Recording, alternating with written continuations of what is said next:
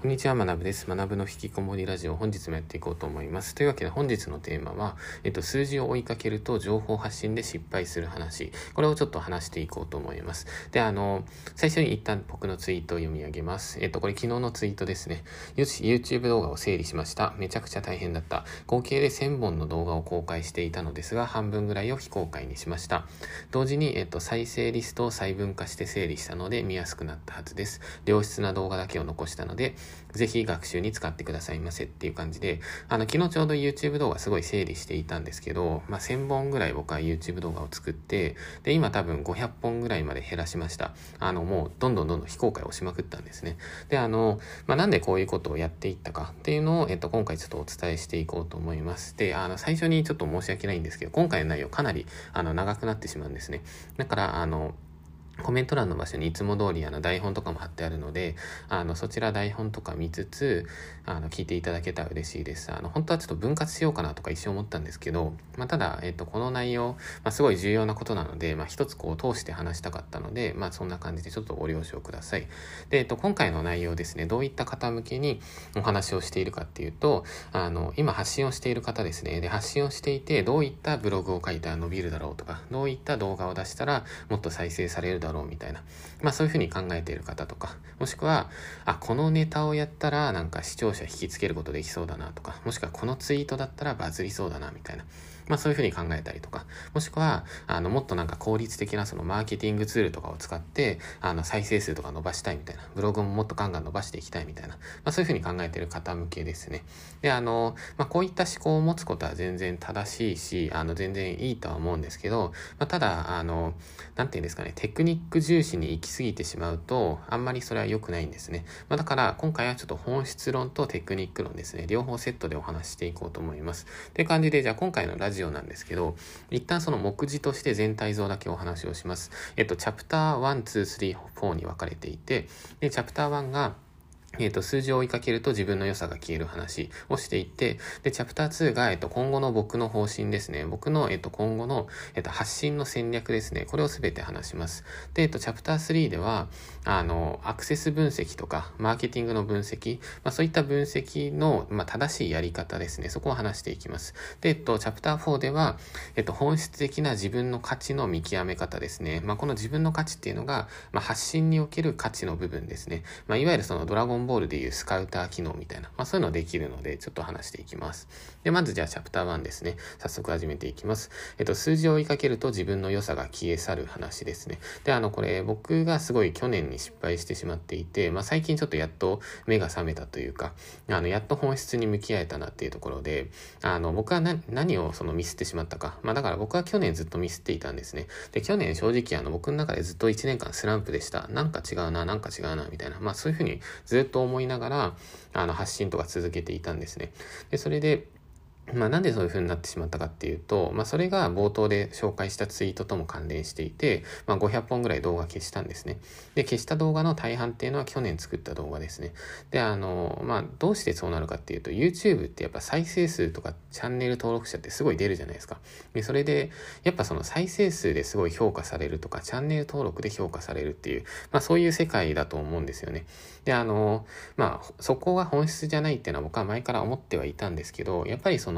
サイト上にあれだけデカデカと表示されてしまうと、まあ、どうしても気になる。一方でそのブログの場合だと、この記事の閲覧数とかって別に出ないじゃないですか。だから、あの、ある程度こうマイペースで続けていくことはできるんですけど、僕はまあ YouTube の、まあ言ってしまったらそのアルゴリズムにま翻弄されちゃったっていうところですね。で、あの、じゃあ僕のチャンネル、まあちょっと昨日ほとんど消しちゃったんですけど、あの、まあどういう動画を僕は去年とかに出していたかっていうと、まあ結局そのキャッチーな動画とか、あの、まあこれなんか伸びそうだよねみたいな、まあそういう動画ばかりを作ってしまったんですね。で、そういう風な動画を作ると、まあどうなってしまうかっていうと、まあ結局のところ、いや、この内容ってまあ誰が言っても大体同じだよねみたいな。まあ例えばお金持ちの特徴5選みたいな。まあ確かに、あ、お金持ちの特徴かみたいな。まあこういうのってまあキャッチーで、まあポンっても気軽に再生されやすかったりもするんですけど、でも果たして、じゃあお金持ちの特徴、まあ、僕がわざわざ話す必要あるのかなみたいな、まあ、そこなんですよね。であの、まあ、結論から言うと僕は別にお金持ちの特徴を話す必要自分で話す必要は一切ないと思っていて、まあ、なぜならそこに別にめちゃくちゃ詳しいわけでもないですしそこに対してなんか熱い思いを持ってるとか一切ないんですね。でもその一方で僕が多分話すべき内容っていうのは、ブログとかアフィリエイト、SEO、セールスライティング、ウェブ制作、あとはなんか、ウェブ制作のコードをどうやって綺麗に書くかとか、またなんかプログラミングのエディターどれが使いやすいか、あと僕メモ帳マニアだったりするんですけど、あのメモ帳どれが一番美しいかとか、あとどのフォントが一番美しいかとか、まあそんな感じで、まあ今例を挙げていてもなんか自分ではこれ面白いなみたいな話したいなみたいな感じになるんですけど、まあ結局ここがすごい重要で、あの自分のそのコアの 価値って何なんだろうって、まあ、そこをすごい考える必要があって、で、結局 YouTube でこれ伸びそうだなみたいな、そういうのばっか追いかけてしまうと、これブログも一緒なので、ぜひ皆さん気をつけてほしいんですけど、もちろん Twitter も全部、発信全部一緒ですね。そこの伸びるって場所だけを追いかけてしまうと結局その人のブランディングって全然出来上がんなくなるんですよね。例えばあの、まあ、ブランディングっていうと少しあの難しく聞こえるかもしれないんですけどまあこれと言ったらこの人だよねみたいな、まあ、そこなんですよね。例えば僕の場合だったら、えっと、ブログと言ったら学さんですよねとかブログと言ったら学ブログだよねみたいなまあ多分そのあたりとかっていうのがある程度その認知されたりもしているんですけどやっぱなんでそれができたかっていうと誰よりも多分ブログに向き合ってきたし誰よりもブログに対するあの濃い情報とかっていうのをずっと発信してきたしみたいなまあそこだと思うんですよねでも一方で僕がじゃあお金持ちの特徴10選みたいな、まあ、そんな感じの動画を出し続けていったらじゃあ僕のブランディングとかってまあどうなりますかね結局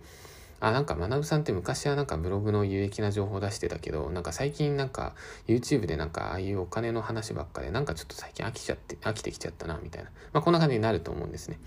結局、あの、まあ、自分一人で発信をしていくわけじゃないですか。だそうなってきた時に自分ができる範囲ってまあすごい限られてると思うんですよね。で、YouTube とかをやってしまう。特に YouTube その傾向が顕著なんですけど、やっぱ数字が出るので、あの、伸びそうな場所、伸びそうな場所、どんどんどんどん手を出していってしまうと、まあ、結局それ誰でもできるじゃん。ってなってしまって、その人のブランディングが崩れていって、まあ、オワコンかみたいな、まあ、そんな感じですね。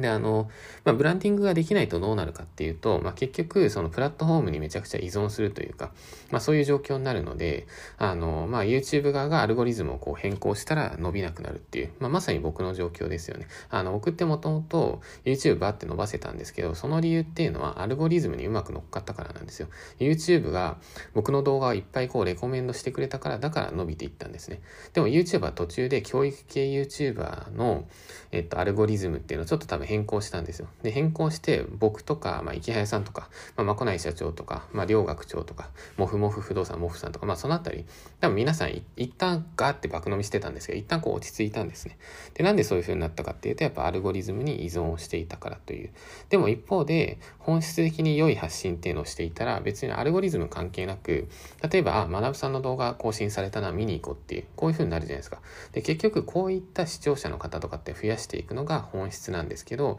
まあ僕はちょっと見失っていたので、まあ深く反省ですね。で、深く反省したので、もう昨日冷静に、なんかあの、まあサイサイコパスじゃないですけど、すごい冷静に500本ぐらい動画をひたすらこう非公開をしていくみたいな。まあ普通多分、まあもったいないなとか思うじゃないですか。でも僕その辺の損切りマジで早いっていうふうにまあ自画自賛してるんですけど、まあそんな感じなので、まあ以上が第1チャプターですね。数字を追いかけると自分の良さが消える話。で、あの、これがすごい重要なところなので、一旦ちょっと頭に入れつつ、あの、後半進んでいきますね。チャプター2なので、一旦区切ります。はい。というわけで、チャプター2ですね。今後の、えっと、僕の発信の戦略ですね。の話していこうと思います。で、これ結論から言うと、僕の場合は、えっと、自分が納得感を持てる発信、これを続けていく。もうこれをやっぱコアにしようと思いました。あの、ブログやってた時もそうだったんですけど、YouTube が伸びていた時もそうで、で、僕今 YouTube チャンネル全然更新してないんですけど、ずっと伸びてるんですよ。なんで伸びてるかっていうと、ちゃんと僕が自分が思う価値があるなっていう動画を出していた時の動画っていうのがもうずっと再生され続けてるんですね。だから、えっと、チャンネル登録毎日多分3、400人伸びてるんですよ。で、あの、まあ、3、400ってまあ多分ある程度すごいことで、で、あの、まあ、それもちょっと後ほど話しますね。で、もう一回話戻すと、えっと、僕の今後の方針として、まあ、納得、自分が納得感を持てる発信ですね。これやっぱ続けていこうっていうふうに思ってます。で、その上で、最近僕こうやってラジオとかもやってるじゃないですか。で、よく周りからなんでラジオなんですかとか聞かれるんですけど、あの、この発信の媒体って本当に本質的に全然関係がないんですね。現代においては選択肢が広がっただけで、昔は僕ずっとブログだったんですけど、でもあの当時って教育系のコンテンツを発信できる場所ってブログ以外なかったんですよ。あの当時からラジオやっても多分僕のラジオってほぼ伸びなかったですし、昔からずっと YouTube やってても多分教育系の僕の YouTube 動画なんて絶対見向きされなかったんですよね。だから昔は選択肢がブログしかなかったっていう、それだけですね。でも、今の時代においては、こうやってラジオで話しても、まあ、結構その再生とか聞いていただけたりとか、まあ、YouTube でもある程度聞いていただけたり、見ていただけたりするわけなので、もう本当どこでもいいと思うんですね。で、その際に、あの、最適なプラットフォームを選ぶ。で、僕の場合だと、まあこういった話を YouTube で撮ってもいいんですけど、まあでも別になんか僕の顔をわざわざ映す必要ないし、あの、まあ僕普段 YouTube 撮ってる時もよく言ってたんですけど、あの、聞き流しで OK ですっていうふうにいつも言っていて、あの、まあ本質的にはなんか自分の話って全部聞いてるだけで伝わるなって、まあ大体思っていたんですね。まあだから、あの、まあ大切なことっていうのは、その、プラットフォーム特に関係ないんですね。自分がこれを発信できるっていう、まあ、まず発信の軸とかコアなスキルとかがあるじゃないですか。で、それをどの媒体で発信したら一番伝わるかどうかっていうところですね。で、あの、まあ、そんな感じ。で、一つだけちょっと僕の、えっと、初心のことを話そうと思うんですけど、初心っていう、まあ、昔にこう、まあ、決意したことですね。で、これが、えっと、僕の学ブログのコンセプトでもあるんですね。で、それを読み上げると、えっと、人生で得たスキルや知識のアウトプットブログです。まあ、これが僕が学ブログっていうのを立ち上げた時に、あの、一番最初に思いついた、まあ、理念みたいなところなんですね。で、あの、ここをやっぱ、ここにやっぱ立ち返ってもう一回考えようと思っていて、まあ、僕自身何で発信をするかっていうと、やっぱもう自分が得た知識とかスキル、まあ、これを、あの、それを体系化してもまとめていって、それを分かりやすく発信するっていうのが、もう何よりも楽しいし好きなんですね。まあ、だから、あの、ここを今後も続けていくと。で、その際のプラットフォームはラジオかもしれないし、ブログかもしれないし、YouTube かもしれない。みたいな、そんな感じですね。で、あの、で、プラスでもう一つ重要なこととして、あのもし仮にネタ切れをしてしまったんだったら、あの、今後は僕は毎日更新とかに、あの、なんていうんですか、こだわらず、もう停止しようと思っています。発信自体を停止する。で、あの、なんでかっていうと、やっぱ YouTube をこう、去年、だらだら続けてしまったのが僕の多分最大のミスだと思っていて、まあ、ここはもう本当に自分で深く反省しようっていうふうに思っています。で、あの、まあ、反省しながらも、なんでそうなってしまったかっていうと、まあ、結局なんか、まあ、アルゴリズムに翻弄されたっていうのもあるんですけど、まあ、多分ある程度もうネタ切れしてたんですよね。YouTube で受けるネタっていうのが、もうある程度限られていて、で、その中からこうネタを捻出してたんですけど、まあ、ネタ切れするわけですね。だから、あの、なんていうんですかね。まあそんな感じで、まあ、毎日更新を続けていくってことは、まあ、大切なんですけど、別にそれが絶対的な本質に直結するかって言われたらそうじゃないので、あの、まあ、基本毎日発信するんですけど、まあ、完全に違うなみたいなネタないなと思ったらもう積極的に停止をしていく。まあ、ここも、あの、まあ、今自分に言い聞かせるために言ってるっていうのもあるかもしれないんですけど、まあ、そんな感じで考えていますと。って感じですね。で、あと、ここでちょっとだけあの、余談的な話をしようと思うんですけど、あの、まあ、最近僕、両学長とか、まあ、古内社長とかのチャンネルの、まあ、動きの部分だけ見ていて、まあ、動画自体は、あの、そんな見てないんですけど、申し訳ない感じなんですけど、あの、まあ、どこを見てるかっていうと、まあ、チャンネル登録者の伸びとか再生数とかですね、そこはまあ、ある程度こう見るようにしていて、で、それで、先ほど、あの、第1チャプターの場所で、僕のチャンネルって今、学ぶの YouTube ですね、止めてるけどチャンネル登録伸びてるって話したじゃないですか。で、実際の数字言うと3、400人はずっと毎日伸びてるんですよ。だから僕のチャンネルが多分3、4日すると1000人とか増えてるんですね、登録者が。で、あの、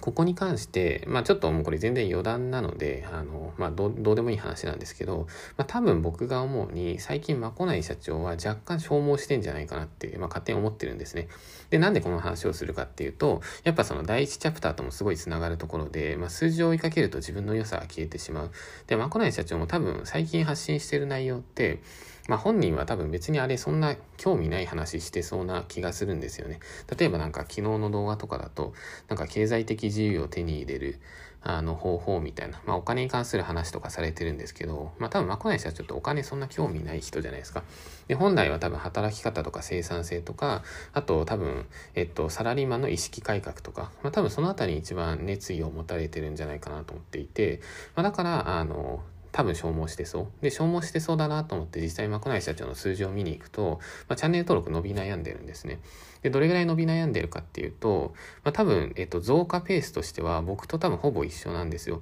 だから、あの、僕の場合だと、あの、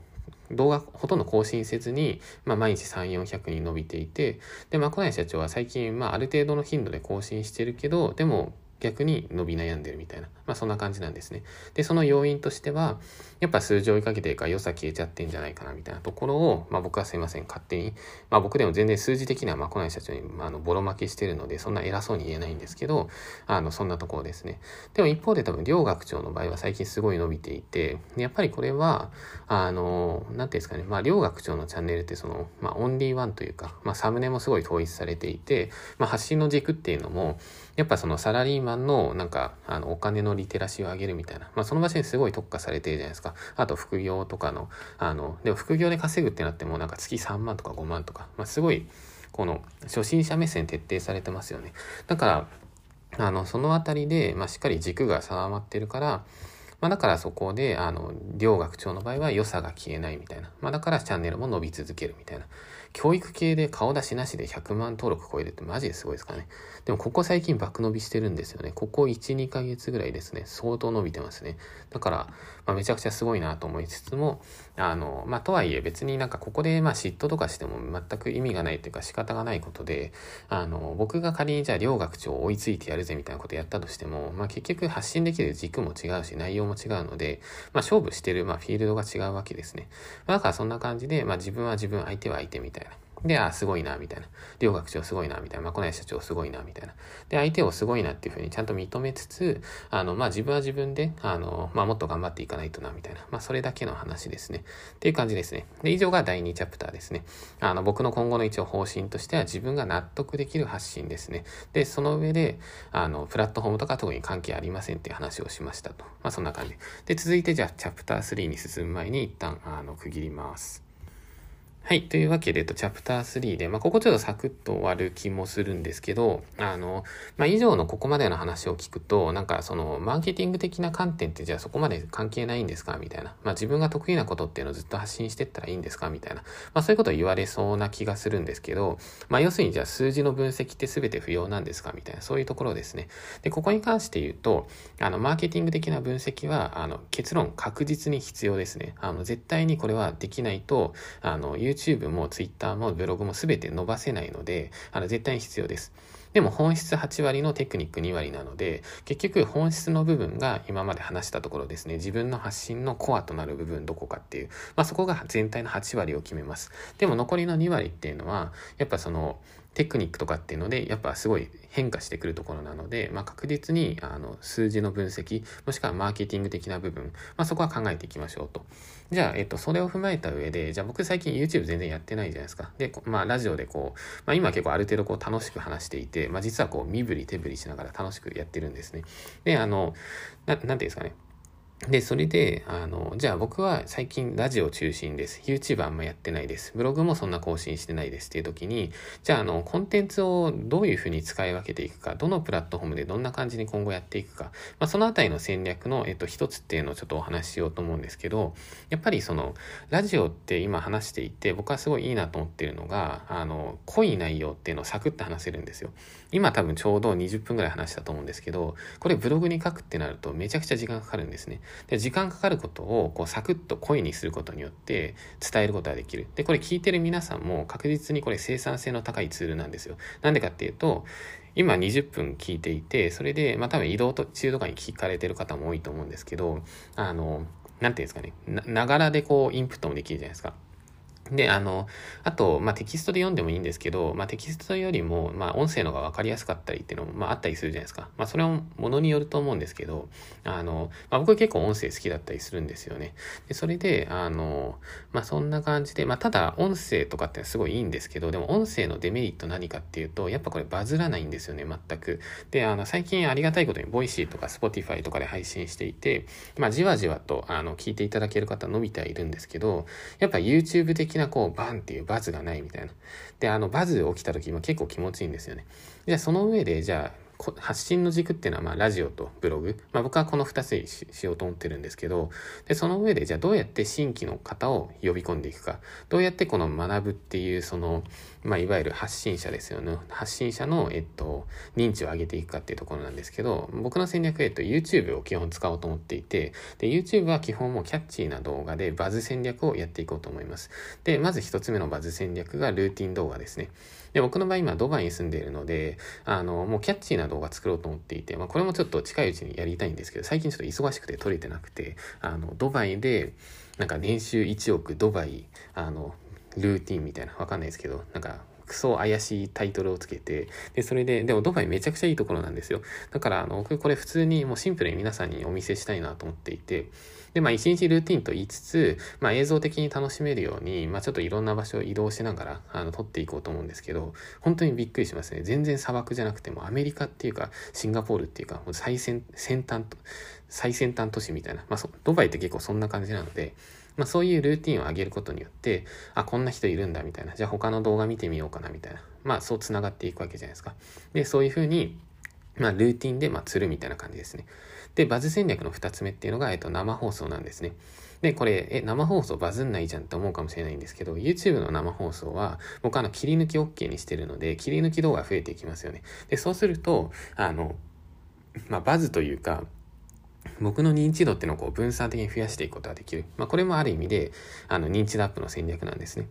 で、3つ目のバズ戦略がニュース解説ですね。で、この間もやっぱアフィリエイトオワコンなのかみたいな動画上げたんですけど、まあ、やっぱこういうの伸びるんですね。あの、ニュース、なんか大きいニュースが起きると、まあ、そうやってそこに短期的にニーズがアップするので、まあ、そこでバシッと解説をすると。まあ、自分の得意分野だけですね。で、あの、アフィリエイトとか僕はもう本当に、まあ、ほぼリサーチしないでも、もうずっと語れるぐらい詳しいので、まあ、こういったニュース解説でトレンドに乗りながら、えっと、バズらせると。で、バズらした人で、新しい新規の視聴者の方が、ああ、学ぶってやついるんだ、みたいな。他の動画見るか、ラジオもやってんのか、みたいな。ブログやってんのか、みたいな。まあ、そこで認知アップにつながるみたいな。まあ、こんな感じですね。まあ、だから今話したのが、いわゆるそのマーケティング論、マーケティングテクニックの部分なんですね。まあ、だから、その、まあ、繰り返しなんですけど、本質も重要なんですけど、やっぱこういうマーケティングの部分っていうのは分かっていないと、効率的に、あの、視聴者とか効率的にアクセスを増やしていけないので、まあ、やっぱ両軸でやっていきましょう。でも両軸なんですけど、8割は本質ですよっていう、テクニック2割ですよっていう、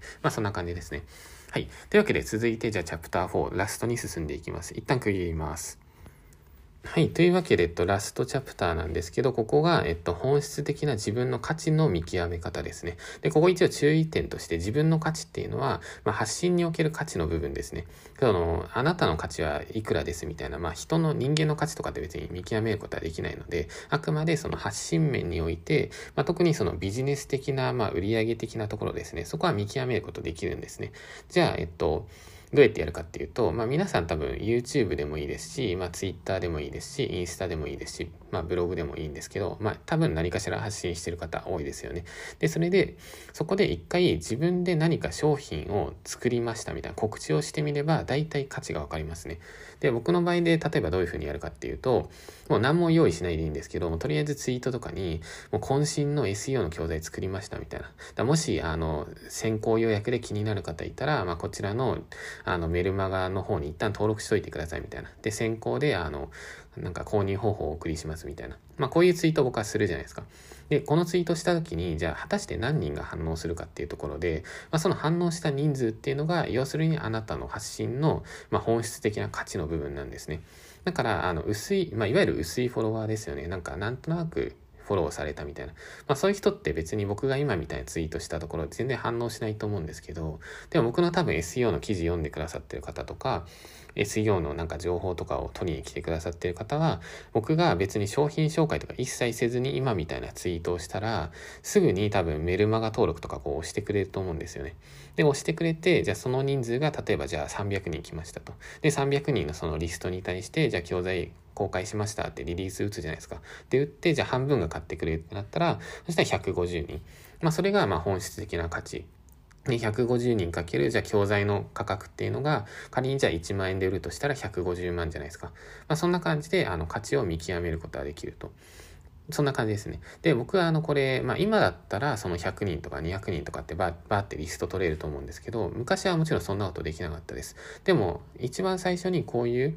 SNS の本質的な価値に気づいた、まあ、最初の最初のきっかけっていうのが、僕が、えっと、タイのバンコクで、えっと、イサラっていうプログラミングスクールを、まあ、友人と始めたんですね。で、最近、まあ、コロナとかもあっても全然動いてなくて、まあ、僕も途中で一旦抜けちゃったので、あの、今は無関係なんですけど、で、イサラっていうプログラミングスクールは、えっと、ノマドエンジニアを目指しましょうみたいな。まあ、僕自身もノマドとしてずっとやってきていたので、まあ、そのノウハウっていうのをスクール化した感じですね。で、それで、当時2017年とかかな。で、僕が、えっと、ツイッターでそれ告知したんですね。で、そしたら、えっと、リツイート数どれぐらいだったかっていうと、確か、えっと、3、3回4リツイートとか、そんなもんですね。3、4リツイートみたいな。で、3、4リツイートって聞くと、多分皆さんはしょぼってなるじゃないですか。まあ、しょぼいっていうか、まあ、まあ、そん、え、まなぶさんでそんぐらいだったのみたいな思うかもしれないじゃないですか。でも、3、4リツイートとかなんて全く問題なくて、結局、イサラっていうのは、第1期生を募集した時に、えっと、最初5人の枠にしたんですよ。で、5人の枠に対して、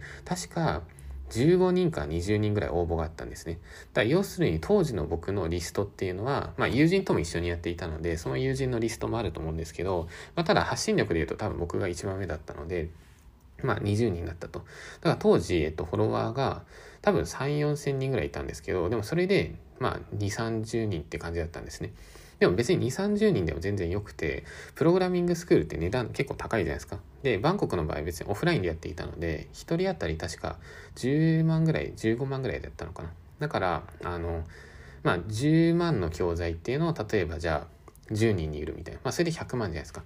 まあ、だからこれが結局、あの、本質的な発信の価値になっていくんですね。まあ、だから、あの、もう今日これで終わりにしようと思うんですけど、皆さんもちょっと最後に自問自答してほしいんですよね。あの、今発信を頑張ってる方で、で、それで自分が何かこの商品を出すとかってなった時に、まあ、本当に心から信頼してくださってるフォロワーさん、ってどれぐらいいるんだろうっていう、まあ、そこがあの価値ですね。なんか結局、いわゆるバズバズるツイートみたいな、なんか過剰書きでこうバズらせるみたいな、まあ、そういうテクニックやってもいいんですけど、でもあの、それ続けていったところで、あの、仮にですよ、僕がなんか、あの、SEO に関するノウハウをこう、なんか過剰書きでどんどんバズらせるみたいなツイートをこう量産していくじゃないですか。で、その先で SEO の教材出しますみたいなこと言っても、多分僕の SEO に対する権威性とかって結構減ると思うんですよね、逆に。なんかこいついつも箇条書きで薄い SEO の話ばっかしてるな、みたいな。多分、プロっていうか本当によく見てる人ってそういうの気づくので。だから、あの、皆さんもぜひあの自問自答しつつ、自分の発信を見て本当に、まあ感動って言ったらあれですけど、本当に、あ、この人めっちゃ信頼できるな、みたいな、この人の情報なら絶対間違いないなっていう、まあそういうふうに思ってくださるフォロワーがちゃんと増えていってるか。で、それが増えないような動画とか、増えないようなツイートとか、もしくは増えないようなブログ記事っていうのをもし量産してしまっている、継続的にそういうのを出してしまっているのであれば、むしろ出さない方がいいんですね。出さないで、あの、なんていうんですか、もう本当に出したところで意味ないわけじゃないですか。もうここまで聞いて分かりますよね。まあそんな感じですね。だから、あの、本質的な価値を見極めるには、あの、まあ自分でツイートなりで商品紹介っていうのをしてみて、そこで何人の人が欲しいって手を挙げてくれるか、自分が作りましたっていうその商品を誰がいくつ買ってくれるか、何人の人が買ってくれるか、ここっていうのが、まあ本質的な価値につながりますよっていう、まあそんな感じですね。はい。というわけで今回ちょっと長くなっちゃったんですけど、まあちょうど30分ぐらいですね。あの、数字を追いかけると情報発信で失敗する話をしました。で、僕自身もやっぱ、あの、まだまだ勉強途中というか、まあ去年はほとんど失敗してしまったので、もう本当深く深く、めちゃくちゃ深く反省しようと思います。で、あの、こういう音声を残すことによって僕もやっぱ定期的に振り返れますし、まあ皆さんにもシェアできますし、あの、まあそうですね。まあそういったこともあって、まあちょっと長く話してみました。というわけで今回以上となります。それでは、えっと、終わりなのでお疲れ様です。あの、コツコツ頑張りつつも、まあ、やっぱ本質の場所ですね。そこを見ていきましょう。それでは、さよなら。